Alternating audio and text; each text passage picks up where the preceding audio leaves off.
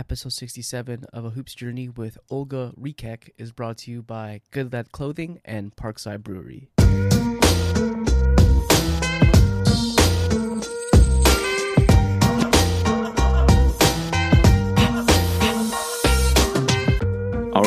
And gentlemen, welcome back to Hoops Journey for episode 67 um, with an absolute legend. We will not talk about how long it's taken us to officially connect here, but I can say that once the face popped up, it brought back uh, lots of great memories and times. Person who has dedicated their life to the game in our country, coached many teams in many different seasons, and we are super thrilled to have her with us. Um, recommended from Coach Konchelski, so thanks for the reconnection.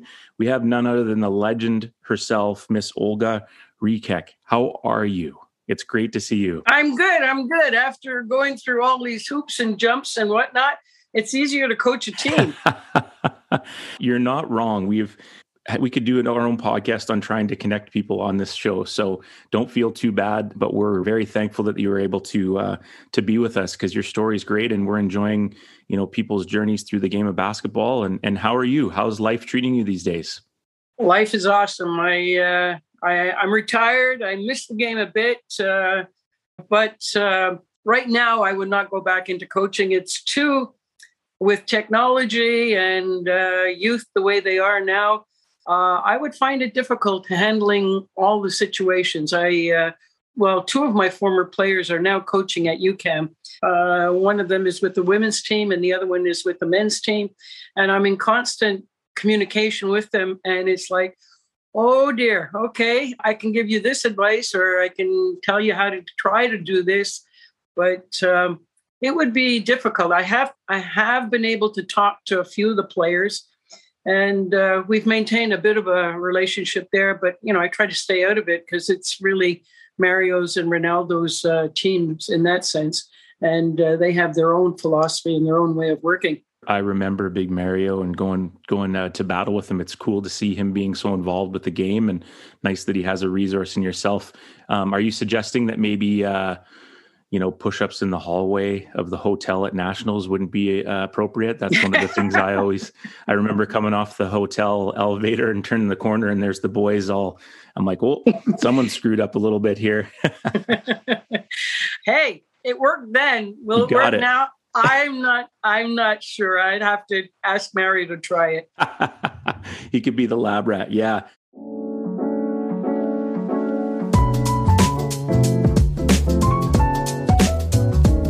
and that's what I'm looking so forward to hearing your thoughts on the game these days and, and kind of your process and journey through basketball. So let's, you know, we're not taking it too far back, but talk to us about who you were as a young person, you know, your life growing up just briefly and uh, how sort of sport and basketball started to come into your life. Yeah, well, I'll tell you, my parents uh, were not uh, from good old Europe, you know, hard workers and uh, sport was not even a, a, a, a word in the uh, vocabulary. My two sisters, younger brother, not involved in sports at all. Uh, it was only when I got into high school that my gym teacher, who was from Hungary, uh, brought the game of basketball to our high school uh, activities, phys ed classes. And uh, we played six on six. I bet you never heard about that, eh? nope. It was a good old girls' games rules where the forwards were not allowed to uh, uh, get play defense and the guards were not allowed to shoot. Anyways, going back a long time. But she did introduce us to the international game, and I just fell in love with it. We played, would you believe, we played our first game on an outdoor uh, court in the schoolyard and there was no such thing as really organized girls basketball at that time. That's how far back I go. But eventually, she um, got us involved in some exhibition games and um, with the international rules. And it was only when I got to uh, college. As a matter of fact, I didn't even go to university right off the bat. We have college here, or CEGEP, as it is better known. And um, there was an American coach who was coaching the team there. And uh, they got to manage to get together a whole bunch of girls and uh, we won the city championship would you believe for one year but i was missing something in my life um, and it was my phys ed teacher again who was coaching at the university of montreal which is not the University of Quebec in Montreal. And um, she says, Well, why don't you come to uh, University of Montreal? And it was, of course, French speaking at the time. I did not speak French. Um, but I felt that my future was uh, my parents wanted me to become a doctor, so forget that. Um, when I was in college, I was doing a Bachelor of Science uh, with an option for honors chemistry. So when I went to the University of Montreal, I was able to enroll in the Bachelor of Science program with an option for phys ed. That's what led me to become a phys ed teacher, and I fell in love with being a phys ed teacher. I was very fortunate after uh, my four years at which where where we played. My our tallest player was five ten, and our shortest point guard was four eleven. uh, we played international game. We played inter uh, provincial games, and of course, we never won. Uh, we were known for our um, our songs and our uh, our acts that we put on at the Christmas dinners and stuff like that. But uh, when I got into phys ed, automatically you taught the, the sports basketball volleyball gymnastics uh, etc and um, when i was at holy names which was my second school we had a junior girls team and a senior women senior girls team and uh, we did all right there was a league uh, in the montreal area we didn't win any championships or anything like that but uh, I mean, I'm still in touch with some of the girls that were on that team. Would you believe? Uh, we're talking back in uh, six, 70s. Um, I would um, believe it. I would. Yeah, which is great. I mean, uh, that's the best part. But what happened is I lost my voice because uh, I yelled too much. I think mm-hmm. you were mm-hmm. familiar with that, Aaron. uh, and uh, I had to get my vocal cords straight. Anyways, I became a phys ed consultant. And so I got to spread the good news of basketball plus other sports in our elementary and high schools. I managed to, had to leave Holy Names, but I managed to still coach the women's team there uh, in connection with the phys ed teacher that was there. And uh, the school went co ed. And this is where the guy who was coaching the junior team from the junior high school that was feeding our school came to me, and he was uh, 18 years old, student at Dawson, played basketball there, but just didn't have the time to coach these guys. And so uh, Eddie Pomykala, uh, a, a, very, very famous name in Quebec, uh, who has established his own uh, legend, he taught me how to coach guys. Uh, we, we practiced in the park because the sister, the sister who was the principal of our school said, you can only practice once a week, okay? And uh, that's more than enough. and that was not enough. So we practiced in the park, and then there was a chaplain in our school, uh, Father Jerry, who is really a sports enthusiast, and uh, he says, "Well, why don't you come practice in the church hall?" So uh, we went into the church hall. We painted lines. We brought in uh, mini baskets, and uh, we practiced three times a week as opposed to just once a week. And that team went 54 and 7 for a one year team. It was just unbelievable and that's where my career started with uh, boys coaching boys. Yeah. We were so successful that, um, geez, you're making me making me think. You know, these gray hairs uh, take a little bit of work. Um, so, I mean, I you know, so here's my phys ed teacher, Eddie Pomykala, and now Champlain CEGEP uh, was looking for both a men's and a women's coach. So I applied, and um, I said, uh, I prefer to coach the men because I had been so successful with our high school boys. But if I, you know, if I had to, I had to coach the women. The athletic director at the time was very impressed with me. And he says, Yeah, he says, one of the former players from another competing high school spoke very favorably of you. And so uh, they took a chance on me. And uh, in my second year, I met a, a player by the name of Dave Zanata. I don't know if you remember Dave Sonata. Unfortunately, he has passed away. Okay. And uh, he just made our team. We won our first provincial championship at uh, in '81, and we went to nationals that year and got killed by Langara. Um, that was a eye opener. Um, I shouldn't say that because we met them only in the final, and um, I think we only lost to them by six but in uh, it was when I was with Dawson that they killed us. So that's where it really took off. As a result of all that, And as a result of my guys at high school and my success with Champlain, at the time, I was at Champlain eight years. And at the time, Jack Donahue, the late Jack Donahue, uh, was looking for an apprentice coach at the uh, national team. Mm-hmm. And uh, I figured, I got to apply. he got not going to lose anything. He'll just say no. Uh, to my surprise, uh, he he wanted to bring me on, mm-hmm. and um, so I sort of had to leave Champlain because with my job and with uh, the travel, because they were uh, in Ottawa at the time. I every weekend I went up to Ottawa when they had their practices. I slept on a few uh, park benches, and um, Jack was unbelievable. He said, Coach, uh, you're not just going to sit on the sidelines. I want you.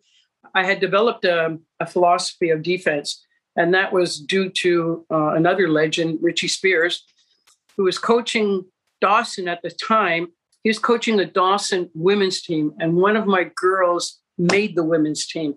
And I would go to practices and just watch them because I wanted to learn. And uh, he threw a whistle. He threw a whistle at me. He says, "Time, time this drill." And I became his assistant, and his philosophy was this pressure defense all over the court, man to man, et cetera, et cetera. So I got to pick up on his philosophy, and it was a philosophy I brought to Jack. He thoroughly enjoyed it.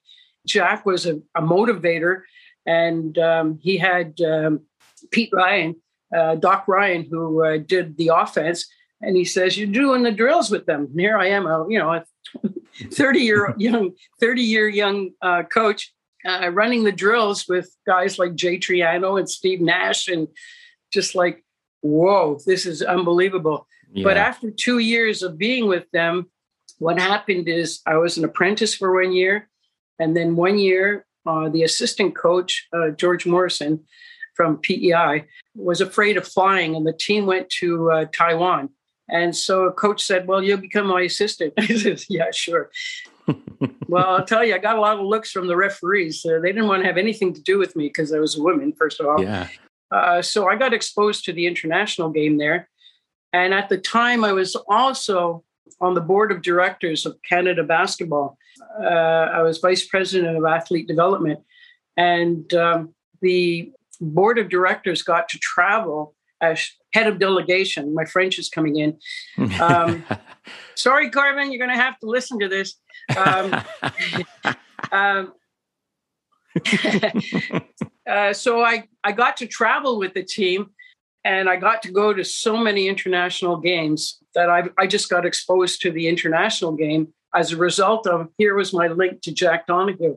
Mm-hmm. So uh, Jack Donahue opened a lot of doors for me. Richie Spears opened a lot of doors for me, and Eddie Pomykala opened a lot of doors for me. And of course, the, the initial door was opened by my uh, former phys ed teacher, uh, uh Mrs. Aronitsky. So, uh, so when I got back after the two-year stint, sort of, and this is mostly summertime, my boss was really good at letting me have leave of absences. I had to make a decision and say, well, you know, and it just happened again.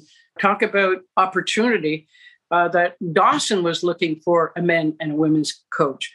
So I applied for the men's team, and uh, it was a woman who interviewed me and said, You're hired. I thought, okay. You know, I had to do a lot of proving along the way. Uh, you know, this little uh, five foot four pepper pot, as they called me. Um, so that's a, it's amazing. It's amazing for anyone that knows you or has experienced you. Yeah, that's uh, that's good stuff. yeah, uh, we played at a lot of tournaments in the states, and I mean, it was really interesting because the excuse me, the male coaches would say they go up to my assistant coach, yeah. and they'd say, to get you know to tell him the rules or whatever and the assistant coach very politely said i had two great guys mm-hmm. uh, i always said i'm sorry but this is the coach and they we don't want to have anything to do with it just sit down i said mm. oh okay mm. and um, uh, I, I, mean i could write a book just on the number of times that happened yeah that happened you know with mm-hmm. uh, opposing coaches not wanting to shake hands oppo- listening to opposing coaches we had uh, locker rooms side by side, and how the hell can we? And that was nice language. Uh, Really? lose to a women coach, you know, Oh man. um, and stuff like that. That's what I wanted to ask you and just touch on a little bit is, you know, the way that you speak about it, it it just seems like it was something just natural from the start. But what was it? Was it your upbringing? Was it your stubbornness and not not worrying about what others thought of you at that young age where you were able? Is it it's is it just because hey, this is just sport and it doesn't matter who's coaching it? Because I'm thinking about where we're at in 2021 and you kind of like you know you're one of the first head coaches in north america. And now we're still at a place where we have to have an instagram post about you know someone sitting on the spurs bench which is like it's it just shouldn't even be that way. So for you as a person h- how did you have that um, confidence inside yourself to know that you were able to or did you even think of it like that? I, uh, it was most I, I i never i never thought of it. I always thought hey i know what i'm doing. I'm a good teacher and i was a good teacher. I loved the game and here i had the opportunity to teach the game and a lot of the players were asked that question and and it's interesting because from the days i was at champlain uh, we're talking the early 80s the guys would say we don't see her as a female we see her as a coach. She's a coach who is a coach who teaches us the game. For me to get that answer back from my players and at every level, at every level, it was never a question of uh, they would stick up for me as opposed to saying, yeah, yeah, she's just a broad, you know, or something like that. right Uh, so I never, I just tried always, and this is my parents' upbringing, to work hard and to do your best. And uh, if you're trying to do your, and it's a, it's a code that, um, or a quote that uh, has stayed with me forever. It was John Wooden at the time who had won something like 10 national championships. And uh, he said, success is peace of mind in knowing that you did your best to do the best that you're capable of becoming. And that's so important for anybody to have the vision to say, hey, I have an opportunity. I'm going to make the most of it. And if it's not good enough, well, we got to move on and open another chapter.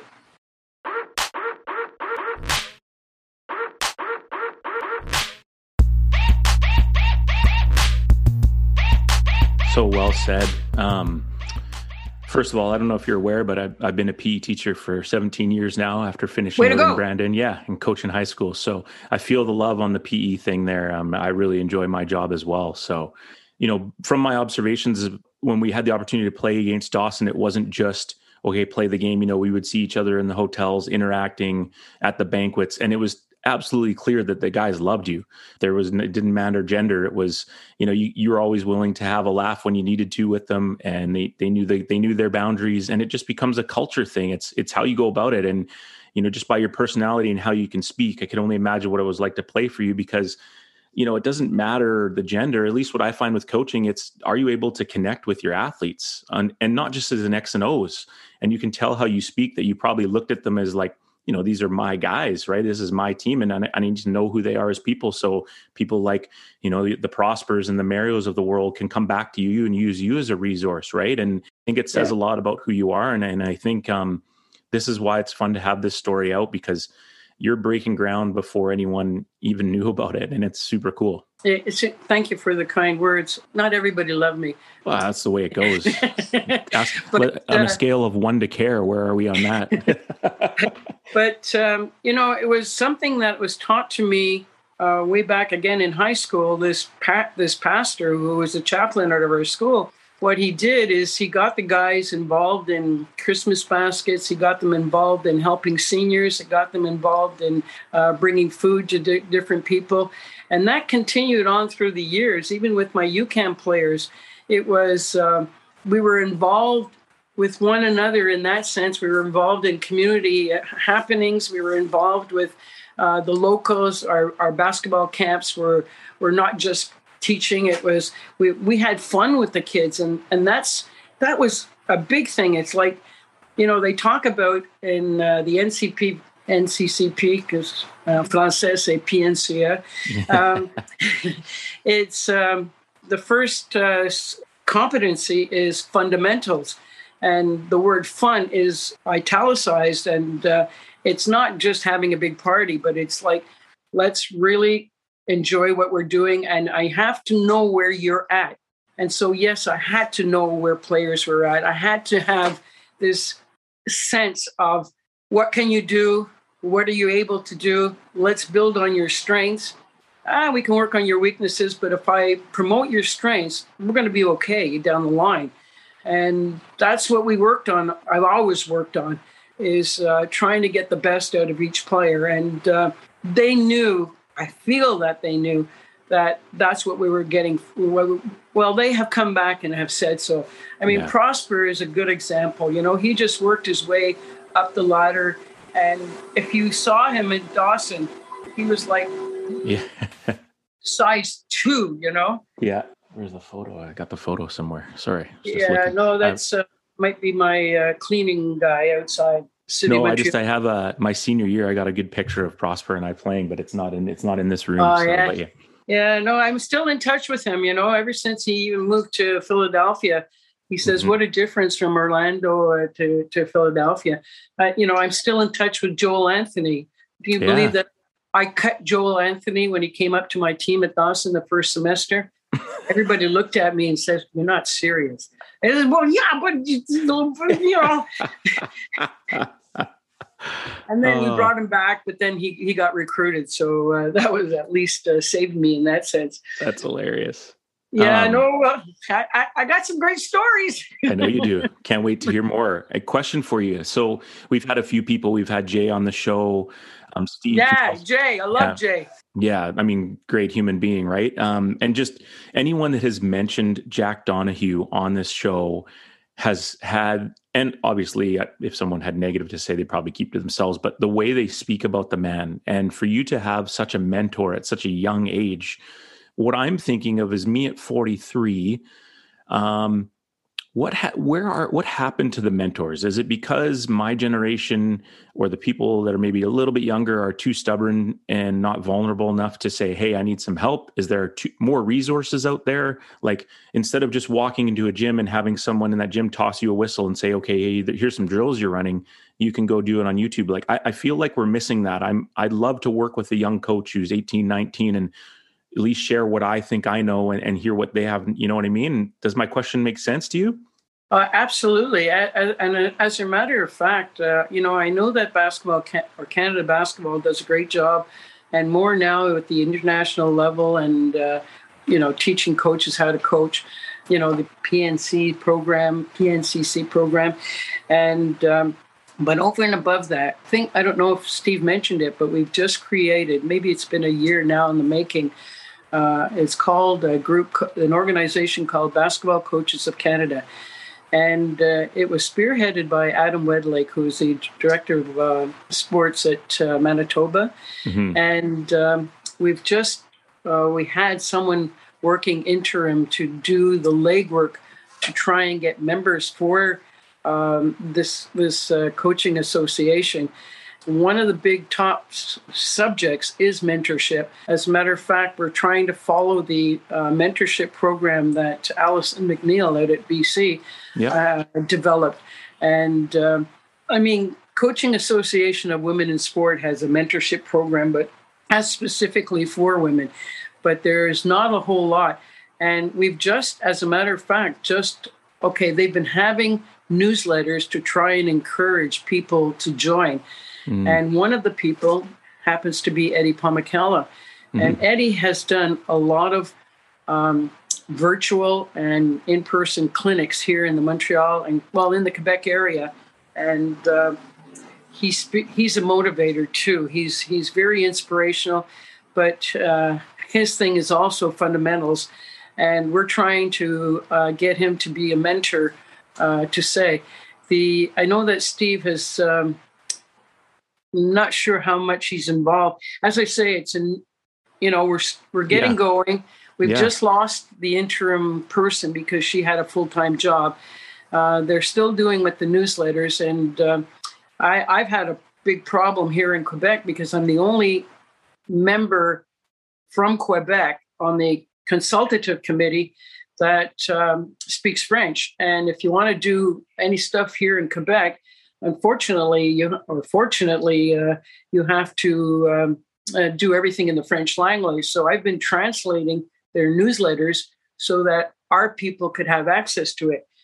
But our problem is we haven't reached our people. I have to work a little bit more closely with the Quebec Basketball Federation and see how I can get them to act to send out the information through their mailing lists, which are confidential in that sense. But uh, right we're working on it yeah. and uh, it's coming it's coming and well do you need uh, a west coast connection? Because i i add me to the mailing list. I'd love to be a part of it and i'd love to spread the word. So if there's i don't know what the boundaries are like but i you know I, the boundaries are are good. I mean uh the, uh, I, the some of the people that are on this committee uh, we got roy rana who's with sacramento kings and now is in tokyo.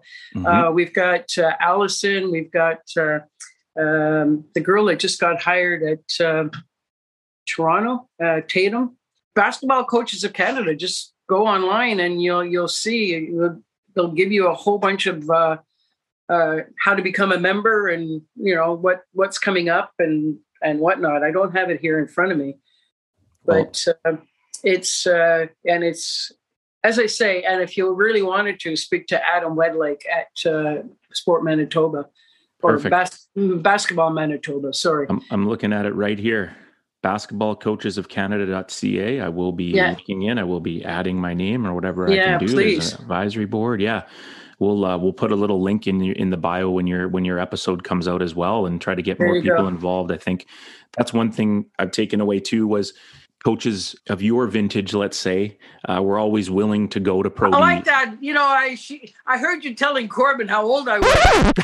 Age has does not matter. I'm sorry. Okay? It's how how active are you? I'm not active in basketball, but I'm an active in a whole bunch of things, and I'll Got take it. you on any day one on one. Hey, you just got to force me left. You know, it's not a problem. I love it. You're love listening, it. Hey, Corbin. Yeah, oh, I am. Yeah, he's, yeah, he's yeah. listening. Yeah, he's. That's quite a name. Where where does the name come from? So uh, my first name is just a mixture of my, my mom and my dad. My mom is my mom's name is Cora. My dad's name is Benny.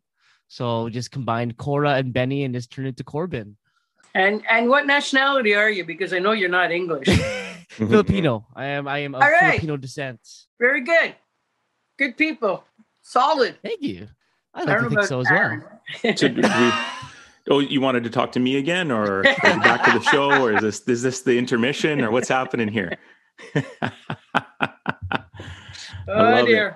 So good. Let's keep going and talk about stepping into Dawson and what that was like. Always so impressed with the talent that you were able to bring in and recruit, even though you guys cheated and got an extra year in CEGEP, but that's okay. We can look past that. but just you know, in yeah, your time in your time there, we stepped out of uh, Quebec, we'd meet the community colleges, and all the community colleges were like 26, 27, 28 year olds, you know. So oh, whatever. And it's um, true. It's a difference. No, without yeah, question. I mean, when you're you know you're playing against you know, Absolutely. like uh, well, you got Kate's at uh, Humber who's bringing in older guys, and yes. you've got yeah. you know 17, 18 year olds. It is it is a difference, right? But you know, you lead the team to nine titles, many national appearances, like CCA Coach of the Year. Talk about your growth and development in your time there. I know you had many fond memories um, from that. We can leave 1998 out if you want. okay.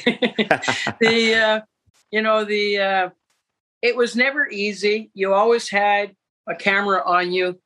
Um, but as I as I keep coming back, I, I was always focused on what I I had to do and uh, how I had to handle my players. And so when we won all these things, it was just you know all the titles and honors and whatnot. Are just like, oh my goodness, you know, uh, are you guys for for real? You know, it um, it just added. It didn't add more pressure. It just said people were looking more to me and now we, the questions started as to how can you help me? How can you do this? How can you do that? And uh, i literally did camps like right across quebec. I mean i have been to every part of the part of the province so you could possibly think of. Uh, you know i i I, uh, I did presentations in manitoba in northern manitoba. I did clinic for some high school in the middle of nowhere in beausejour I never got out west. That it was too far. It was too expensive. Still is. But uh, yeah, you know. But uh, even when I was out at nationals in uh, Nova Scotia with uh, with the exposure there of Richie being in Wolfville and Steve being in, uh, it was just it just snowballed. And um, how you know, I always found the time. I, and maybe you know, people say, well, you know, you don't have a family. I, got a big family. Mm-hmm. I got the biggest mm-hmm. family you could possibly think of. And, uh, uh, you know, my parents were good in that way. Uh, uh, they they never questioned what I was doing, you know, and uh, and I, I'm very lucky because I now still live in my parents' home. It's yeah. a duplex, and I rent it out, and I do re- repairs, and I'm into uh, you know, fixing uh, basement uh, walls. and another another aspect. So while you were at Dawson, was that was that a full time position for you, or were you still nah, doing PE? Or, yeah, I was gonna I was gonna what say coaching time? in Canada. I know. Stipend. you know, like a thousand bucks. Oh, big deal. Five thousand bucks by the time I finished there. When I got to university, it was part time. What did I tell you, Corbs? Corbin, what did I tell you? Do not believe that. Okay you got guys like uh, the guy at Carleton, you know, is making 125,000 a year, and the guy at McGill is making 100,000 a year, and uh, Roy Rana and uh, guys in, the, in Ontario are making thousands of dollars, and I'm I, I I'm barely making 30,000. I mean, and that was you know we had to accomplish things on a part time basis. Yeah. I mean, part time in quotes. Yeah. It's uh, We've had this conversation. Corbin and I have talked about that a lot. He's a, he coaches our junior team here at our at our high school, and you know, said, "Have you ever thought about you know maybe coaching at the next level or giving it a try?" And I said, like, I don't think people realize even in the Pac West, you know, what what our coaches are getting paid at the CCAA level. It's like, how do you juggle? all of that right and you've you know it's got to be a real commitment and then find a way to sort of financially succeed because if you're a teacher, like I know, say Paul Eberhard, I don't know if you've had had the opportunity to meet Paul. Yeah, it's like, you know, every Friday he's got to take off or get a sub because he's got to travel with his team, right? And so it's a juggle. It's it's tough. That's why I mean, in a way, it was good that I did become a consultant, uh, and I did lose my voice uh, along the way because uh, I now was working in an office, and I just worked, you know, nine to eight to five, and then I could coach at night.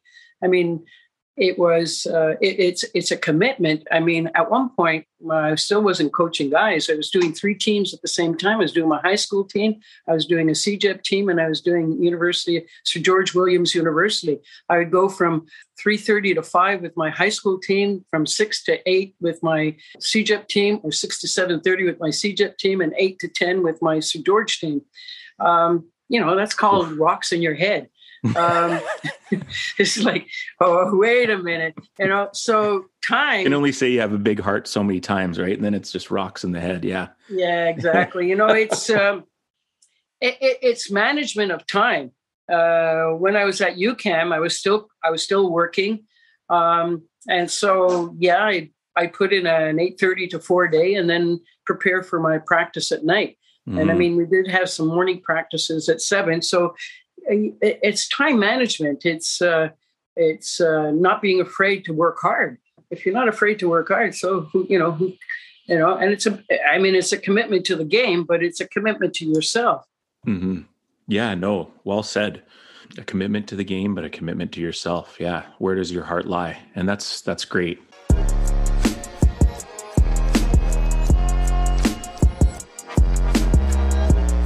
How did you know UQAM was the time. Um, did you want a new challenge? Um, no, as was, a matter did someone of come calling? Yeah. Yeah, exactly. It was. Uh, I cried when I left Champlain. I cried yeah. when I left Dawson. we had done well. There was no reason for me to leave Dawson. We were doing well. We were successful. The people loved me. The, we had academics involved. Uh, we had uh, study sessions. You had everything. And the athletic director uh, was a woman, interesting enough. And it, she she says, "Look, can can I can we talk?" And I said, "Sure." You know, she says, "Look, it's an opportunity of a lifetime. Uh, would you be interested in starting up a program here with our men's team? You've been coming. You've been highly recommended. One of the sports coordinator was the um, executive director of Basketball Quebec, Daniel Méthode, he recommended that they recruit me. And so a big decision had to be made. And I thought, okay, an opportunity of a lifetime. I was never going to coach at Bishops or McGill or Concordia. I mean, John Dore, uh, Eddie at Bishops, uh, Bruce uh, Butch, Butch Staples at McGill. There is no way I'm going to be knocking these guys off. And here's an opportunity to coach at the university level. And again, it's like, okay, yeah, I had to prove myself the first two years. It was like we had two guys who learned how to play, who knew how to play. Uh, we took them literally off the street and said, "You go to UQAM? Oh, good. You play basketball? Sure, come on." And uh, so it took it took me four years to build a team, and sure enough, in the fifth year, um, we won provincials again. And uh, wow, it was like okay. Uh, and I had to I had to make the big decision to leave Dawson, which, as I say, I cried. I uh, I literally stri- It was a tough tough decision, but in the end, it turned out to be the best. And again, you know, with that going back to kind of what you're you've you haven't said them directly, but your value system and what you want, and and knowing that it's got to come with some hard work and talk about that. I mean, not we haven't had a coach on here who's started a program. We've had some that have come into a younger program, but what was that like, and how was it, and how did the community support it? What was your focus going in um, other than obviously, you know, getting as many players as you could, you must have felt overwhelmed at times with the amount of things that you had to check off on a daily basis. It was, uh, you know, it's like, okay, I had, I knew how to, uh, you know, videotape and have the guys watch videos and stuff like that. But now it was like, oh, I've got a trainer, uh, I've got a sports uh, therapist, I've got uh, access to all these uh, uh. I call them incidentals and not incidentals. They're very important people to me, and um, I have to say the athletic department at UQAM was like fully, fully supportive of what I did. I told them, I says, look, it's going to take me five years to build. I'm, I, I, there's no other way around it. And uh, the word got out from the players at Dawson and the players, because uh, a lot of my players from Dawson were Haitians and the Haitian community was very bilingual. And so uh, the guys at Dawson were a lot of francophones who, who were very bilingual, who gave the message. And uh, I mean, the, the, the Haitian community and the Trinidad Tobago community, they were all bilingual. And for them to play at the university level in a French environment was uh, was a challenge to them it wasn't easy, you know, because yeah, in the first two, I think the first year we won one game, uh, but that was enough to get us going. And then after that, uh, the popularity, uh, the the gymnasium uh, was refurbished and everything, and uh, the community, the Montreal community, Montreal North community, and the South Shore came to a lot of our games and found it was exciting. Uh, because we played up tempo. I never, you know, I, uh, I, I didn't believe in zone defenses or anything like that. I, I used them, uh, but I we played a lot of pressure D, and so we created a lot of turnovers. And uh, all of a sudden, we're playing against, you know, UQTR, University of Quebec and Trois-Rivières, and Laval. Uh, Jacques Paiement is great, great coach. Um, you know, we're creating upsets along the way, and all of a sudden we've got a following. So it's a combination you know you can't really pinpoint it on one thing it's a hmm. combination of a whole bunch of things and then the assistant coaches that i had were just awesome uh, one was a physiotherapist uh, i'm still in touch with him carlo galli and then mcgill uh, let go of nevio marzinotto he was at mcgill for a number of years and for whatever reason uh, he was let go and uh, i said nev uh, why don't you come help me out and I mean, talk about a great asset and people like the way I treated the athletes. For and a good example, I mean, it's it's it's sexist in a sense, but of course, media played on it. It's like you know, well, what do you do when you go into the locker room? And he says, well, I got to feel the pulse of the guys after a win or a loss. But my assistant coaches go in first, uh, make sure everybody's uh, um, uh, decent, and then I would go in afterwards. I mean, I that was the way I had to approach it, you know. Mm-hmm, mm-hmm. And uh, you know, I'd say something, uh, guys, close your eyes, I'm coming in. You know, um, you missed that, eh? That's all right. All right. no, I got it. I got it. no, oh, I got dear. it. oh dear. okay. Don't worry, the, I got uh, my coffee. It's still only before. Oh, 11. there you go. It's only before You're eleven better here. Than me. You're using yeah, yeah. my lunch hour. Jeez. um, and sure enough, when we won our first provincials, well, that was it. I mean, the place went bananas. And then we won the second one in Laval, which is a very French uh, city. And uh, they, they, the crowd was like unbelievable. It, uh, you know, so we brought in the people who supported us. And of course, you make money and you, you sell and you do camps all over and you expose. That's what the university, the Department of Athletics, really enjoyed about the exposure that they were getting, and of course, new students coming in, et cetera, and they just like snowballs. Yeah, that must have been a fun experience in the end. Like as as hard as it was in the start to see where it went.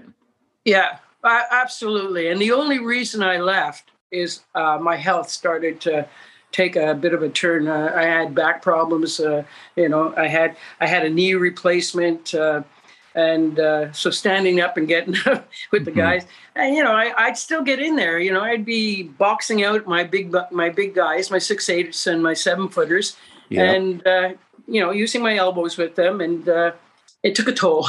Yeah, no doubt. I don't regret not one iota, not one. Mm-hmm. mm-hmm. You know. When you look back on it all, did you ever imagine it would take you this far? Hall of Fames and no, no, yeah, just crazy, not. right? No, no, like really, uh, Hall of Such Fame. Such a simple game like, to all that, yeah. Yeah, I know. It's my fa- my my brothers and sisters uh, were all there. Uh, the tributes poured in left and right. Uh, geez, it's like, well, I am I am writing. I'm trying to write a book. Yes. Uh, yeah, it's called Welcome to My Basketball World. Um, and uh, based on Dean Smith's uh, Dean Dean Martin's song, you know, "Welcome to My World." Welcome to my world. So, uh, you know, and uh, there's quotes along the way, there's stories along the way, and there's uh, tributes from players. And I, I mean, as I say, I'm still in. I'm still in contact with two of my players from high school who are now in Florida and have their families, etc. I'm still in touch with uh, the guys from Dawson, uh, Prosper and Mario, and uh, you name them. Uh, mm-hmm. and the guys from UQAM, I mean, it's uh, it's still a close knit family, family, and that's what it is.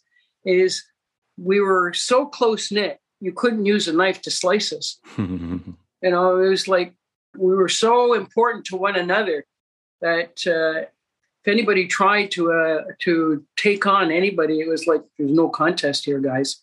Isn't that the great part? It's like the you know when you're caught up in it and you're in those seasons and trying to make runs and win games and the winning is great but when it when it comes down to it in the end it's about those relationships and connections and the fun times. Like i when you know when we get the opportunity to go out with old langara guys or whoever it may be high school guys you know we're not talking about oh remember this game? It's oh remember what happened in this practice? Or remember this road trip we got to go on? Or remember when coach lost their mind here? Right? it's just that's really what it's all about and exactly what you're touching on it's interesting. Uh, I, I, just give you a good example. Uh, mm-hmm. One kid that was on this 81 championship team at St. Lambert, he has a, kid with Down syndrome and um, who loves the game.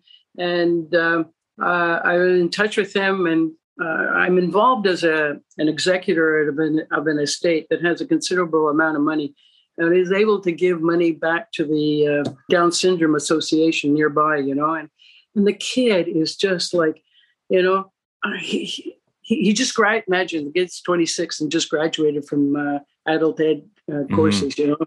Stuff like that that's you know i mean 25 years ago i would have never thought you know let alone 48 years. Yeah. I think it i think it just says a lot about you though. Well as i say and the players. I mean that's the type of players that were recruited and that's the type of players that bought into my system and uh, bought into our system because it became their system as well. Right. And uh, you can't replace that. I mean, I'm in Tucson, Arizona. I got my sister, my younger sister used to live in Tucson, Arizona. I'm in the airport waiting, coming back to Montreal just for a visit. And from the other end of the corner, the airport, hey, coach. My sister just about flipped out. She says, come on, we're in Vienna. I mean, get out of here, you know? Yeah. Um, and my sister says, no, it's not possible. Yeah. not possible. Stuff like that. I mean, you can't replace that. I'm sorry. No, I love it. Very well said. Can you just talk before we get into maybe some sort of reflective and questions to end the show? Just talk about, you know, at the very beginning, you, you said, you know, we'll get into a bit, but where do you see um, basketball, you know, in our country? What what is it that you're liking, and what would you like to see more of? And not to put you on the spot, but I know you're not. You know, you've got lots of thoughts and and opinions and reflections, and I'd love to hear them and tap Yeah. into your brain a little bit while we can. Well, I think, uh, first of all, on the women's side, I think there needs to be uh, a little bit more exposure. I mean, we're almost the best kept secret. You know, our women are Can you say that? in Can you say that again for the people in the back? our, our our women are the best. Our women's program, be it whatever level, is the best kept secret. I mean, we just don't get the publicity. We don't get the uh, the sponsorships. We like we get them, but it's not. You know, there's no way. And I understand the explosiveness of the game of the men and and um, you know the NBA and NCAA and all that jazz. But the women, I mean, here our women are in Tokyo, and um, they they did a bit of a survey as to how many people were watching, and it was like in the thirty percent, you know. And I'm saying to myself, you know, to watch a player like Kia Nurse, you know, do her thing for co- collar. I, I can't get all the names. I'm not good with names. It's uh, it's sad. Uh, this Lisa Tom Tom Thomaidis is is an unbelievable coach. I'm just finding out through Basketball Coaches of Canada all about Allison McNeill and her story. It's like, oh my goodness, you know, and uh, we just don't have enough exposure. The Basketball Canada is doing is, you know, really highlighting the professional game. And yeah, the professional game is important, but I, I, I'm turned off now with the NBA. It's like, okay, give it to so and so, one pass, one screen, use the screen. And nobody plays defense, and then they play defense in the playoffs.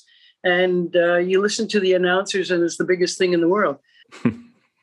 the uh, but you watch the girls' game, and I, I know the girls' game is not exciting because it is more of a team play.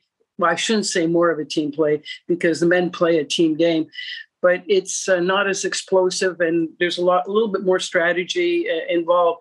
So, uh, and something you mentioned, this whole thing about mentorship and bringing coaches along. I mean, I look at the numerous number of programs we have here in Quebec. It's a new program called Spalitsid, uh, uh, Study Sport, Sports Studies. And um, it's in the high schools, mostly predominantly French high schools. And uh, they pay their coaches a little bit more. It's not the phys ed teacher, it is a hired coach. And uh, they focus on on uh, they do school from eight to one and then they have a basketball program five days a week two hours in the gym and uh, it is mushroomed and when i started when i when i was with the basketball federation we had about 25 uh, high schools involved. Now it's up to 50 plus Mm. and uh, that's like that's great you know i mean why aren't all people doing that? We hear about a lot about the prep schools. Everybody's into the prep schools and uh, putting kids on in ncaa and uh, in the nba i mean karine martin who's just been moved to minnesota timberwolves you know the kid is 19 years old you know? Yeah okay he has a dream i don't wouldn't want to take that away from him but that's what we're promoting as opposed to promoting the good stuff that is being done at the high schools and, and in Quebec at the CEGEP levels. Um, and uh, I mean, the number of recruiters that come up to Montreal, not with the pandemic, but is just incredible. And yes, good, you know, but we only hear about the ones that go to D1, you know, big deal. And oh yeah, the the the junior junior colleges, but nobody knows about the guy who went through four years of junior college and ended up playing one year D1. And he's a, he's a bit of a success. He's a success. Do you hear about the girls? Uh, no. Mhm. You know, it's just starting. It's just starting. I, I in Quebec, it's just starting. They're starting to uh, highlight this guy uh, Peter Yiannopoulos, who's on uh, RDS. He, uh, you know, he's starting to put a lot of people on limelight. And again, it's mostly men. You know, they fine. You know, but uh, there are there are there's a lot of good basketball been played the last I would say 15 years. It's mushroom, and it can mushroom even more. And we just need to give them opportunities and help the coaches make their programs a lot more viable and not just okay uh, the little local high school club team that does their thing you know oh i agree. And make these opportunities available to people and tell them listen we'll help you out you know? Yeah. We'll help you out along the way. No i that's i mean couldn't have said it better myself. We're kind of in the same situation here losing more and more high school coaches and and we have um, way more clubs um, than we ever have which is which is fine and all but there's a whole bunch of other things that we need to do to continue to to grow the game and and you're right just and be better at promoting it and we've had we've had Kim Smith on this show. We had Teresa Kleindienst. We've had Ace Koenig. You know they all say the same thing. Just give us some exposure. Things like this podcast sing things like a post on Instagram like giving us an opportunity to speak our voice and be heard and seen. It just goes a long way right? Aaron I never heard of you guys. Podcast I can't even pronounce it. Podcast. podcast. yeah. It's like, who the hell are you guys? You know? no, seriously. Mm-hmm, and then mm-hmm. Steve sort of said, oh, good, you know, uh, oh, okay, okay. Oh, yeah, sure. I'll give it a shot, you know? Mm-hmm. How, how, many people do know about you? Right now, we have 42,000 downloads in 64 wow. episodes. So we're getting there, right? We're getting Good. there. Yeah. Okay. But and, you're, you're also the best kept secret. I never heard of you. And I'm well, sure the people in Quebec have never heard of you. We will once we get you but you also, you know, and I hate to bring it up because I, I mean, I do not like the whole French situation here. Okay. Mm. It's getting to be a bit ridiculous. But mm. more and more, I mean, if you talk to a guy like Mario, you talk to a guy, they're bilingual. They are so good at both languages. You know, I learned the language the hard way, but it was like by osmosis, if you want. Uh, and, uh, you know, the, I mean, the whole thing with the governor general not being able to speak French. I mean, she wants to learn. You know, at 73, she wants to learn. Mm-hmm. So it's again, yes, we got we got we we got to have goals. We've got to spread our knowledge, and we've got to be motivated in what we're doing. And and if we do that, and because we have we love the game, like the people on this uh, basketball coaches of Canada, they love the people. They're doing it for nothing. Mm-hmm. And that's the other thing. That's the other dilemma. How many people go into the profession or the career or try a career because there's no money? Come on. I mean, yeah, like I, I did I worked all day and then coached at night. You know, that's not that's not how it should be. You yeah. know, I'm at the university level, and how many university coaches are being paid the 125,000 and 150,000 a year as opposed to uh, I think Mario's making 60,000, you know? Mm-hmm. It's like it's unfair, but the sponsorships, that's the other thing. They're just starting to talk about CEBL here in Montreal. It looks like a team's going to going to be formed. We're talking about money. Now we're talking about sponsorships. Uh, sponsorships are easy to get, seem to be easier to get in Toronto and Ontario, but here in Quebec, oh gosh, it's hockey, hockey, hockey. I mean, uh, you know. Yeah. And I love the game. I love hockey. Sorry, I'm a Canadiens fan, uh, true and true. Yeah, yeah. No, and and you make it's a great point in terms of and if you don't make 60 maybe you make 85 but then you got to teach three or four courses at the university that you teach yes. at right like it's yes. not it's not you're not getting paid to just simply coach the game and no, no um, exactly you know, we had chris oliver on the show too and he talked about his experience and just sort of you know begging his university to say why why are kids paying an athletic fee they play sports for our school like what yeah. why do they have to give a student card to get a basketball you know it's like they're they're representing our our institution on a bigger yeah, good level. point yeah excellent yeah, i love chris i love i follow his uh his uh everything he does on um, basketball coaches and oh, he's phenomenal. Website yeah does a great job you know it's like oh i can take this idea oh i can take this idea i'll pass this idea on to uh, mario and mario did you see that i have this kid who uh, just finished a master's degree in psychology at the university of uh, london or Le- leeds in london and uh, he's into sports psychology. And I said, "Hey, I got, you know, this guy is talking about this. Are you interested?" And, oh, yeah, yeah, yeah. You know, they're just willing to learn. Yeah, no, it's good. Thank you for that. That's a great answer. Let's get some fun questions and then we can get you back to uh, whatever it is you're doing. Sound good? I, I love if it's going to make us laugh, let's go for it.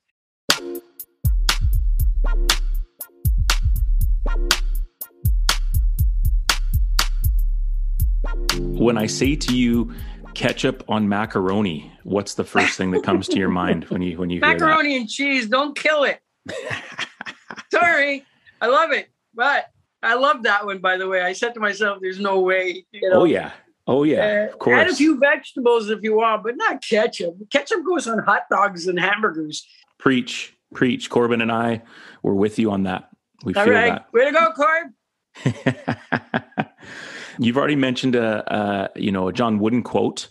Is there a book that to you that sticks out over your time that that you've stuck with, or um, are you do you find Yeah, yourself being much a reader? Yeah, go ahead.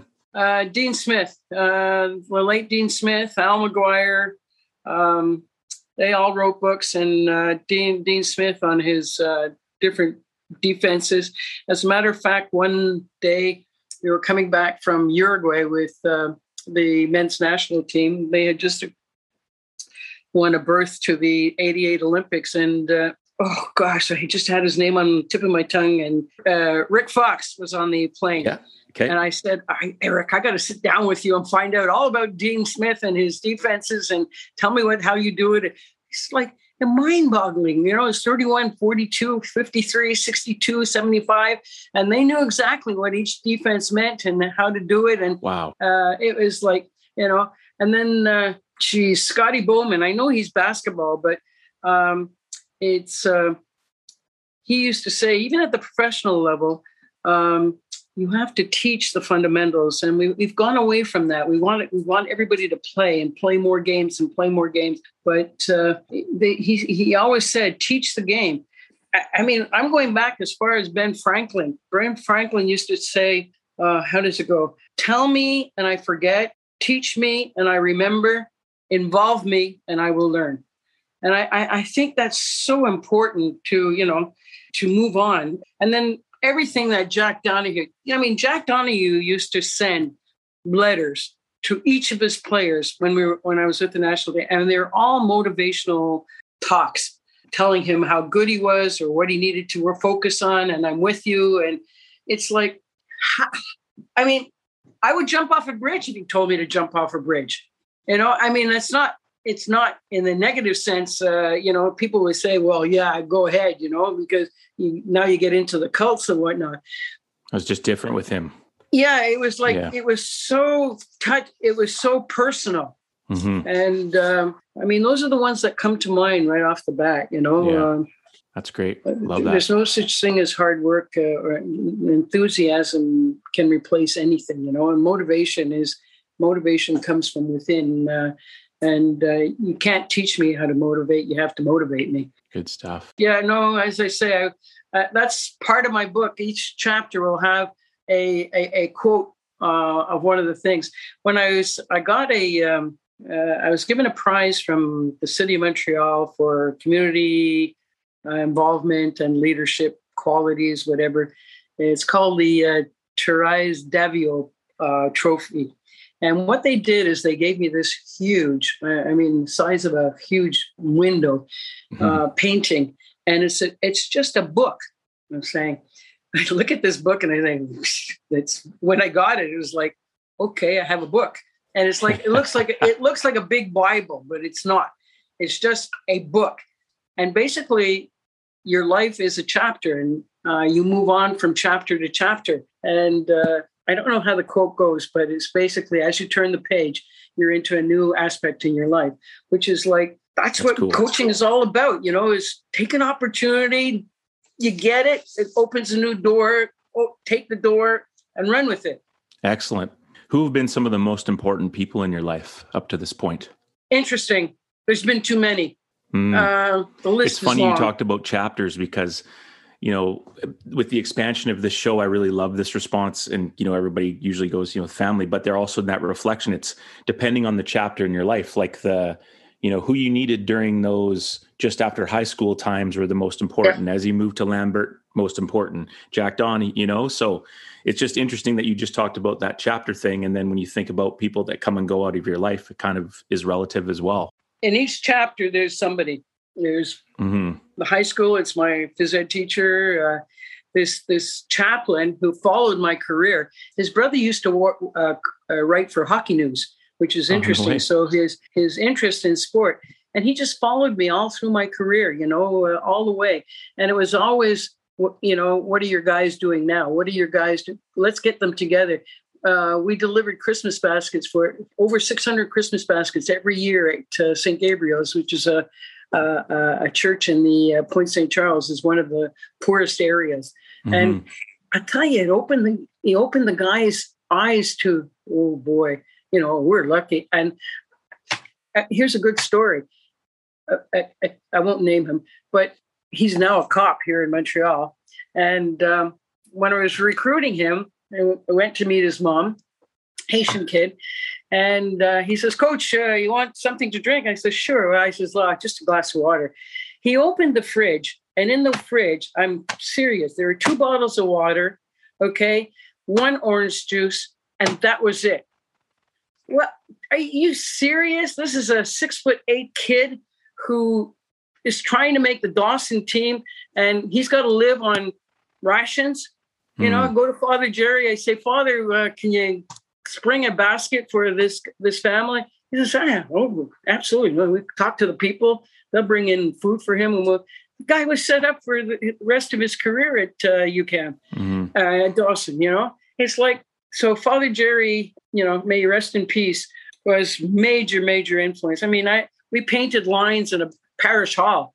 The senior citizens benefited. We played the senior citizens and the folk group. You know, you know, and then again, Eddie for starting me off with the guys. Richie Spears being Richie Spears loved this game so much. He got married on the court at center court at Dawson, and that night we took off with the women's Quebec team to Laurentian to play an exhibition game. That was his honeymoon. I mean, come on, you know.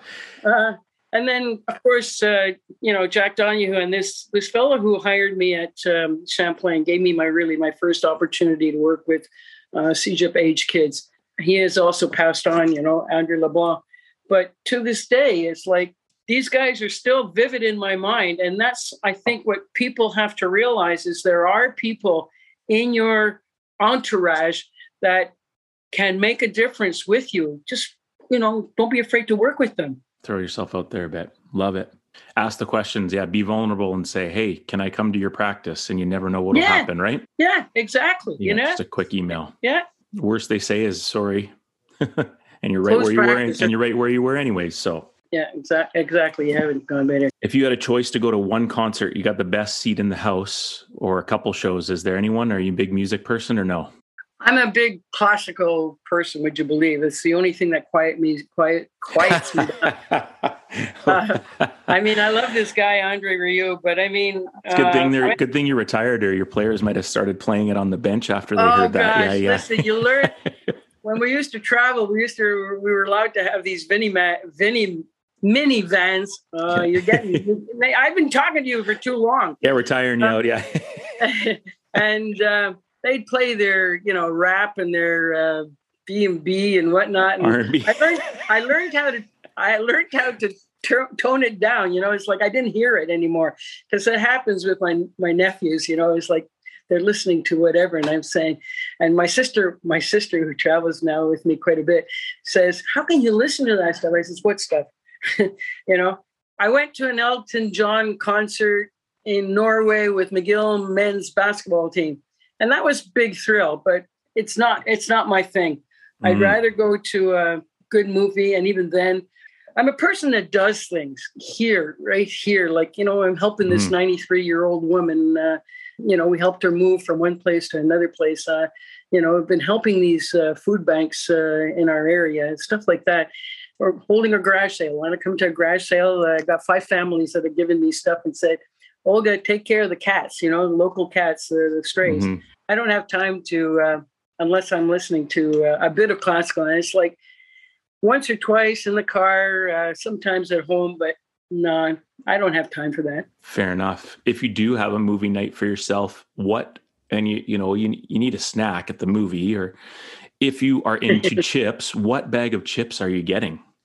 Lays, L A Y S, Lays. But I'm into popcorn. plain Lay's. Yeah, yeah, plain Lays. Why, why soup it up? Have You know? you have you come across Rich Chambers? No, Okay. I know who he is. Yeah, he was my high school coach. Okay. And so we had him an episode. He's the only other person to say plain lays. So congratulations, you're now in the plain lays right, Hall you of have Fame. to tell yeah, him. Say, way to go, guy. Good choice. I will. I will. Hey.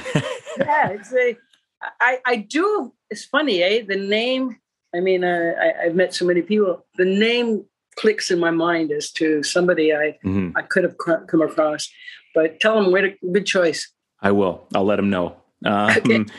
Couple more questions. In your mind, who's who's the greatest basketball player of all time? Oh boy, Ooh. I think it's a toss up between Michael Jordan and Kobe Bryant. Ooh. Okay. Yeah, That's it. you You're know, gonna leave it at and that. I'm going to leave it at that. Okay. I mean, uh, we I was with well, who was it? it? Was it was either Champlain or Dawson? We went to uh, we were at the Boston Gardens, and I wrote for tickets to go see a Boston Celtics game with the guys, and uh, they said, "Okay, no problem." And when we got there, something got screwed up, and so they said, "Well, since you're from Montreal, we're going to put you on the on the floor with the photographers." And that's when I got to meet Michael Jordan. I mean, he did a spin dribble in front of me. I didn't see it. You know, it was when I thought, oh, athletic prowess, like unbelievable. And then Kobe Bryant, you know, and of course, Steve Nash is a point guard. He just made phenomenal plays. And a lot of my guys used to follow his uh, his uh, his pattern. You know, Mhm. now it's uh, there's too there's so many of them now. It's like Yep. you know, I think you can have your pick and choose. Absolutely. No coach, no former coach likes to answer this one, so we'll reframe it. So we're not going to ask you who the best players you've coached are because I know coaches are always conscious and worried about maybe leaving someone out. So if you want to answer that, we'll leave that with you. But maybe who are some of the best players you've coached against that stick out in your mind where you were going? Ah, Randy man. There Randy you go. Knorr oh, sorry, that didn't take that didn't take long. Hey. Ah, I could kick. I detested how good he was. This guy was good. That's the guy whose name's. And then the other one was Dave Zanata. I mean, Dave Zanata did. This is how Dave Zanata came into being at uh, at Champlain. My assistant coach was a six foot eight guy who had gone to Laurentian and knew about the Zanata family. And Dave Zanata flunked out of university. It was Lakehead, I'm not sure he needed a couple of credits. At that time, we were still allowed. And so he asked Stan to bring him, uh, could he get some credits in Quebec and then go back and play for the university? And he came to us. I, I thought he was a janitor when he got off the plane. He was just this one bag with his scraggly uh, beard. And uh, this was Dave Zanata. And Dave Zanata could uh, light up the basket left, right, up, down. Okay, the three point line had not been instituted yet at the CEGEP level. He scored 48 points in the winning to help us win a championship game. And he was the most unselfish player on the floor. wow. So uh, I would say, though, you know, against, I, I, I remember your name, Aaron, so, but yeah, I'm sorry. Randy Norris sticks more in my mind than anything. It's because he got you. Tw- that's because he got you twice. Yeah, ex- uh, He only got you Kevin once. Hansen. Kevin Hansen, I have a lot of respect for, but boy, when we were up against him, I knew it was going to be a battle to the to the nth degree. He was something else. Love it. So I'm still on. My sister just walked in, and she she. I won't bother you. Yeah, I know she won't bother me. She's still rambling. We haven't got rid of her yet. nice guy, eh? Two more questions for you you. know that it took two, oh, and almost an hour to get this this this thing going. Oh yeah. Yeah. Anyways. Well, and did it- shh, Let me- I'll a different. Oh. Let us tell you, it was it was beyond well worth the wait. All right. So, yeah, You made my day with my sister. She now likes me. good, perfect. Uh, before before we ask you one more, Cor- Corbin wants to know what are some classical choices that you have. He, he's he's a big music guy. You said you like classical music. Very interested. Yeah. Uh, any of the polkas, any of the Strauss Uh-huh. waltzes. Oh gosh. Um, I, I don't know titles. I just know the song.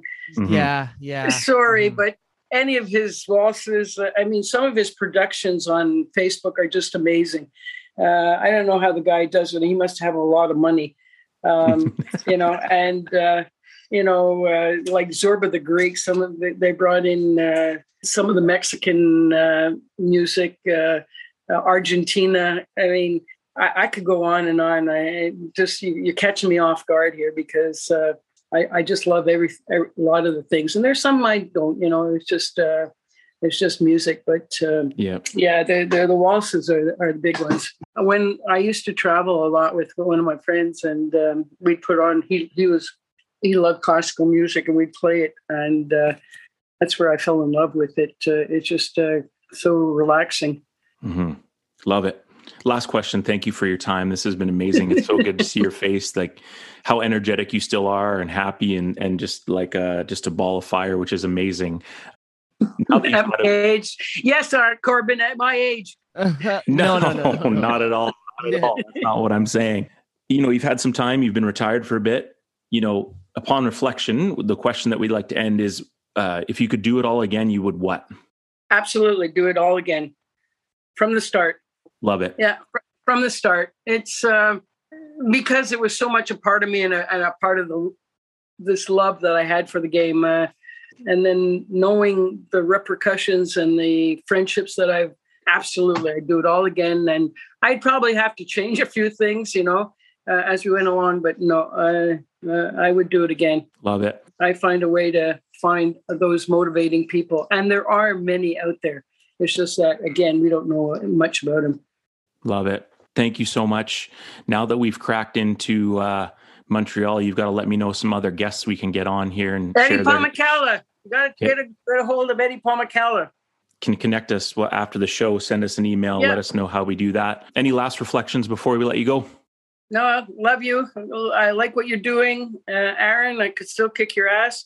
Um, because I do remember, you know, this big guy underneath, you know, that did this thing, and uh, Do you want to know? No, we won't talk about it. It's fine. go. Just give me one example. Come on. I had 37 and 12 in the 98 national final on you guys. now I really don't like you. You know what it is? It's because my hairline. You probably don't even recognize me. I've aged so poorly. No, you're you're doing no. so well. I've aged so poorly since 1998. You're like, I don't even know who this no, guy is. I, I, I, I, that's the first thing I remarked. I says the face looks familiar, but the hair is different. And I went back to my pictures. I went back to my old pictures and said, "Oh yeah, that's the guy." Eh? I didn't realize you did that well. Way to go, Corbs, I told you. I told you she'd roast me. Corbin. What do you do? Right now, I'm a uh, biochemistry student in university, and uh, I'm uh, just coaching. Biochemistry student at which university? Uh, Simon Fraser. Oh, okay. We're trying In to the get him. Cra- we're trying to see if he's crazy enough to get into this teaching craft. There you go. At biochemistry. Hey, what it uh, was no my. I, I I almost went into honors chemistry. Basketball kept me away. It's good. You Yeah. made the right choice. Nice There's meeting you, people- Corbin. I wish uh, I could see your face a little bit better. There you There go. you go. There it is. yeah. All right. Filipino on top of that. Good stuff. Thank you so Thank you, much, and thanks you. for not making fun of uh, his bed and how it's not made very well. Episode 67 with an absolute legend. Don't forget to like and subscribe, and we'll see you on the next episode.